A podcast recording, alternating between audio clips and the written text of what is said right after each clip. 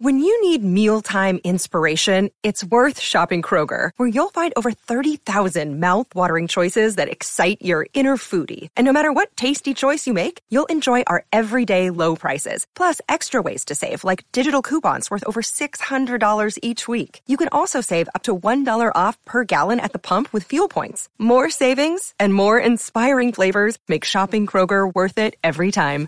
Kroger, fresh for everyone. Fuel restrictions apply.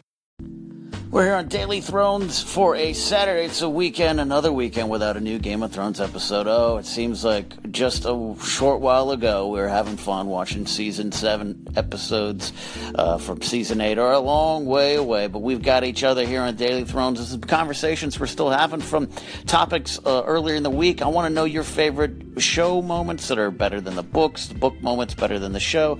Not a battle between the two properties. I think book and show can exist in the same galaxy here. You can love both equally, and uh, that's kind of the topic we're going on with uh, today and yesterday, and, and really anytime here in Daily Thrones. I want to hear from you guys your favorite book moments, show moments, and compare and contrast.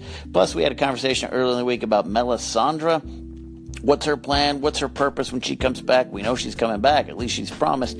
And one of our theories floating around here from our Daily Thrones collective uh, group, I think it was Kevin who first called in about, hey, maybe Melisandre will return with a army of red priests and priestesses, and maybe that will factor in to the Great War, the War for the Dawn. What do you guys think? We got some calls about that here on Daily Thrones. I honestly forgot about Melisandre um, and the fact that she was saying she was coming back to Westeros, and I do like the idea of an army of red priests and priestesses coming to um, help the uh, people of Westeros defeat the Night King. Um, and I feel if that happens, we might just it, it might just be a stalemate because you have basically the uh, a war between the armies of the undying. Because you have the Night King, who's a bunch of zombies, and I guess technically, if you have an army of red priestesses that can keep on um, reviving Jon's and Daenerys' forces, because, well, you know, I doubt the Lord of Light wants the Night King to win. The mountain is there with his guys on the other side.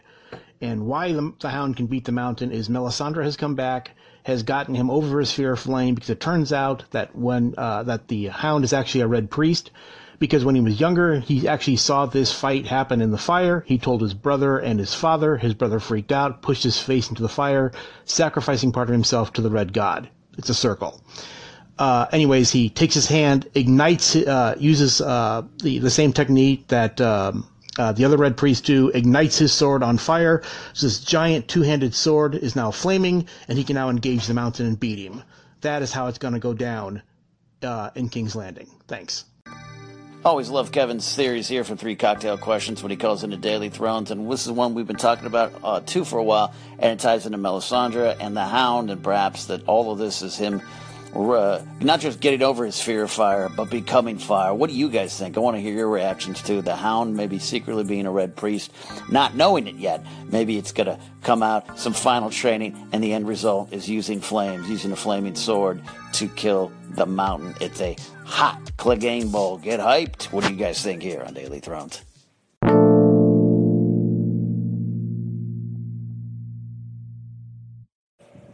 Hey, Kansas, talking about the show and the book. I mean, you know, stuff I think the, the show did better. Of course, you named Tywin and Arya. That was absolutely amazing stuff in season two.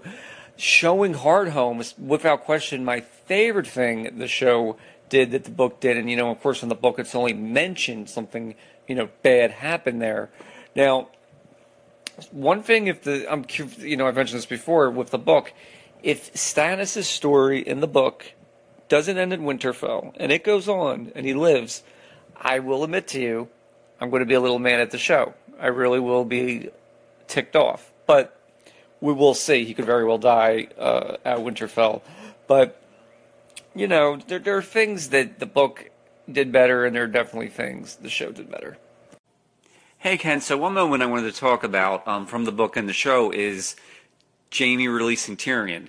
Now, it's fine on the show, But in the book, it's more powerful because there's something the show did not include that's in the book, and that is Jaime's confession to Tyrion when he tells Tyrion the truth about his first wife, that she wasn't a paid whore, that Tywin made him tell Tyrion that, and Tyrion basically realizes that his first wife loved him. It was all real and he you know he swears vengeance on Jaime and it's a very very powerful moment in the book something that's not on the show I guess the show didn't want Tyrion to be angry at Jaime I guess I'm not sure why they didn't include it but that's definitely something I do like better in the book Jaime's confession Couple back to back calls from Eric Monroe about show to book and book to show. He's always got some great thought starters on uh, the books and the show. And you know what? I, I definitely agree with a couple things said there. Uh, Hardhome on the show is a great example of the producers of the show taking a look at the book and pulling something out or changing it or making it their own and it improving the lore. I think the biggest thing is the introduction of the Night King. I mean, and more of the mythology of the White Walkers that George uh, R. Martin just hasn't really gotten into yet in the story. There's a lot of different things about it, and the mystery is certainly still unfolding in the books. It's not like George isn't going to address that. The show just got there first. But Hardhome really, really pays off the odd, sometimes odd, uh, as first out of place arrival of the Night King in the story in season four. Uh, you know, there was a lot going on in season four with the Mutineers, too, with Jon going back up and, and taking out the Mutineers, which is really something that Cold Hands did in the books.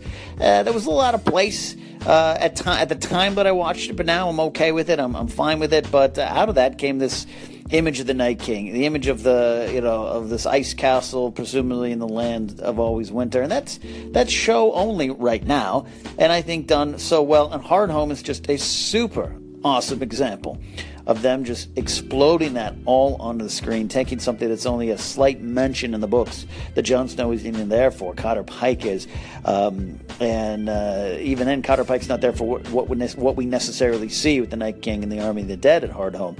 It's just mentioned that something bad happened out there, so I love that. Now, book spoilers, I guess. I guess I, am bad at giving book spoiler warnings. I know a lot of you haven't read the books.